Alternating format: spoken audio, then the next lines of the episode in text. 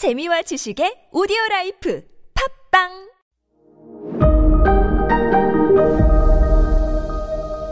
네, 여러분 안녕하십니까. 역사 스토리텔러 썬킴 인사 드리겠습니다. 아, 강화도 투어. 어우, 떨려요. 아, 일단 여러분들 성원에, 아, 마감됐습니다. 그것도 2차 오픈한 당일날 이제 마감이 됐거든요. 그래서 하나투어에서, 아, 그 대형 버스 두 대를 제공해 주셔가지고 출발을 합니다. 근데 왜 강화도냐? 이 세계사 측면에서 뭔가 관련이 있냐? 병인 양요, 신미 양요, 그 다음에 일본의 강화도 조약. 다 강화도잖아요. 제주도도 아니라. 왜 그러면 서구 열강이 다른 섬도 아니라 강화도에 그렇게 집착을 했냐? 그것도 이번 강화도 투어에서 여러분께 말씀을 드리고, 어, 병인양요, 신미양요, 이거를 왜 서구 열강, 프랑스와 미국은 일으켰는가? 그거를 그냥 조선 관점이 아니라 범 세계사적 관점에서 여러분께 설명을 드리도록 하겠습니다. 그때 만나요, 여러분. 아우, 때때 옷 입고 예쁘게 하고 가야지. 아, 그리고 또, 아, 내일이죠. 내일 그 광화문 종로구 통이동에서 역사 책방에서 여러분과 아, 대면 강의, 인문학 토론을 또 내일 아, 준비하고 있습니다. 내일 화요일이죠. 저녁 7시 30분, 음, 역사 책방에서 인문학 토론을 진행할 거거든요. 어, 시, 간 되시는 분들은 한번 참석을 하시고 역사 책방 홈페이지에서 신청을 하시면 됩니다. 쭈! 크림 전쟁 가봅시다. 크름 전쟁이라고도 하고 모든 전쟁에는 명분이 필요해요. 명분. 물론 갑자기 시작한 전쟁도 있지만 대부분은 다 명분이에요. 지금 전 진행되고 있는 우크라이나 전 같은 경우에도 전쟁도 명분이 뭐였냐면 러시아가 침공한 이유가 우크라이나 동부 지역에 있는 친 러시아계 주민들을 보호한다는 말도 안 되는 명분으로 미사일 쏘고 있거든요. 명분. 명분. 크림 전쟁. 크림 전쟁은 원래 그러니까 실질적인 이유는 러시아가 흑해 통해 가지고 지중해 나오는 거 영국과 프랑스가 못마땅해서 그거 막는 게 원래 목적이고 이 전쟁의 명분이 뭐였냐? 바로 예루살렘이었거든요. 어, 예루살렘 지금 오스만 트루크에 있는 땅 예루살렘이지만 우리 기독교 성지니까 우리 기독교 세력이 보호를 해야 돼요 하면서 프랑스와 러시아가 기싸움을 했다까지 말씀드렸죠.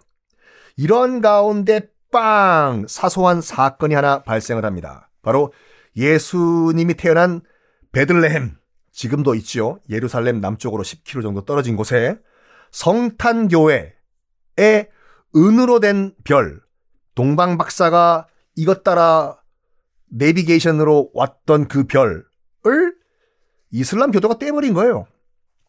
여기에 러시아가 됐다. 저 정도 명분이면 우리가 개입할 수 있나? 하하하.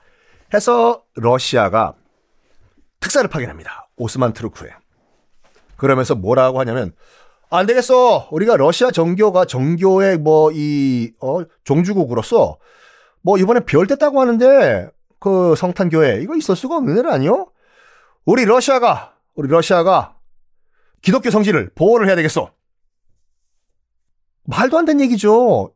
뭐 밖에서 그, 그 욕을 하든지 여긴 엄연한 법적으로 오스만 투르크 땅인데 이걸 무슨 러시아가 와가지고 어?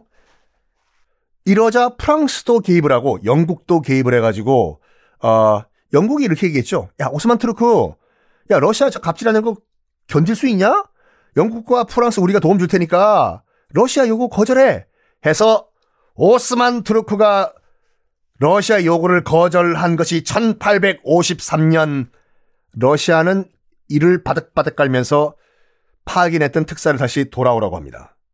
전쟁이 일어난 거예요. 바로 크림 전쟁이 일어났는데 대부분 전쟁이요. 어, 지금 그 흑해에 있는 종처럼 생긴 크림 반도에서 대부분 전쟁이 발생을 했거든요. 그래가지고 크림 전쟁이라고 하는데 1853년부터 1856년까지 거의 3년 동안 치고받고 싸웁니다. 이때요, 러시아가 어마어마한 무기를 하나 인류 최초로 등장을 시켜요. 뭐냐? 기뢰. 바다 속에 폭탄 집어넣고 배가 그 위로 지나가면 건드리면 빵 터져버리는 기뢰. 아, 물론 기뢰는 그 이전에도 있었지만 우리가 지금 현재 쓰고 있는 그 타입의 기뢰는 아, 이때 그 크림 전쟁 때 처음 등장을 했거든요. 누가 만들었는지 아십니까? 누가? 누가? 누가 하나가 먹고 싶네.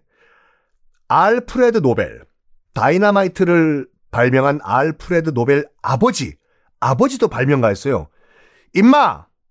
임마누엘 노벨이라고 아버지거든요.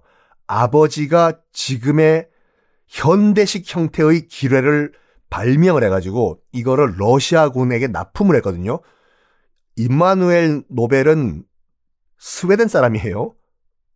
노벨 다이너마이트 만든 노벨이 스웨덴 사람이잖아요. 그러니까 스웨덴 사람인데 만들어 가지고 러시아에게 납품을 했습니다. 흑해에 뿌렸어요. 이걸 러시아군이. 영국군은 지나가다가 갑자기 배가 터져 버리니까 그 기록에 따르면 당시 그 흑해를 지나가다가 터지는 배 앞에 지나가던 배가 터지는 광경을 봤던 영국군이 흑해에는 악마가 산다 라는 말을 남겼을 정도로 영국군에 엄청난 피해를 줬어요. 근데 결과적으로는 엄청난 피해를 줬음에도 불구하고 러시아는 이 전쟁에서 집니다. 영국과 프랑스가 이겨요. 그러면 러시아의 기뢰를 납품을 했던 임마누엘 노벨은 어떻게 됐을까요? 거지가 됩니다. 영국과 프랑스가 가만 놔뒀겠나요? 패전국 러시아 납품은 다 어음으로 끊어, 끊어줬는데 돈 줬을까? 못 줘요. 그래서 거지가 되거든요. 이걸 보고 밑에 있던 그 아들 레미가 알프레드 노벨이 다 필요 없다. 공부만이 살 길이다 해서 정말 열심히 화학과 물리를 공부를 해가지고 아버지와 뭐 비슷하지만 그 또다시 무기 사업을 해요. 아들도. 처음에는 니트로글리세린이라는 그런 액체 폭발물을 만들거든요. 근데 이게 뭐가 단점이냐면 흔들리면 출렁거리면 터져요, 이게요. 굉장히 안 좋은 단점이죠. 운반하다가 터져버리고 이래가지고 그 같이 연구를 하던 그 알프레드 노벨의 동생이 죽어버려요. 폭발해가지고 흔들린 니트로글리세린이 폭발해가지고 그 충격에 아버지도 곧 죽고 그래가지고 그 알프레드 노벨이 흔들어도 안 터지는 고체형 폭발물을 개발하자 해서 1866년에 개발한 것이 우리가 알고 있는 다이나마이트입니다. dynamis가 그리스어로 힘, 파워거든요. 다이나마이트로 이름을 짓는데 자기는 이게 평화적 목적으로 채석장 이런 데서 쓰이기를 바랬거든요.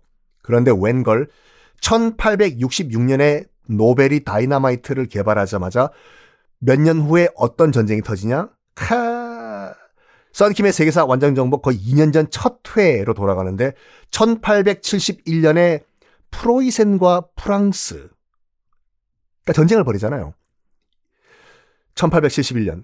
그때 프로이센이 이겨가지고 빌헬름과 그 비스마르크가 그 파리 외곽에 있는 베르사유 궁에 들어가가지고 독일 통일 선언하잖아요. 프랑스 최악의 자존심이 꺾이는 그 순간. 그 전쟁 때 프로이센 군이 이걸 주문한 거예요. 노벨한테. 그 폭발물 새로 개발했다고 하는데 우리 프로이센한테 그 납품하라고. 해서 프로이센 군한테 다이나마이트를 납품을 해가지고 떼돈을 법니다. 노벨이. 자, 이 크림 전쟁 어떻게 전개가 될까요? 다음 시간에 공개하겠습니다.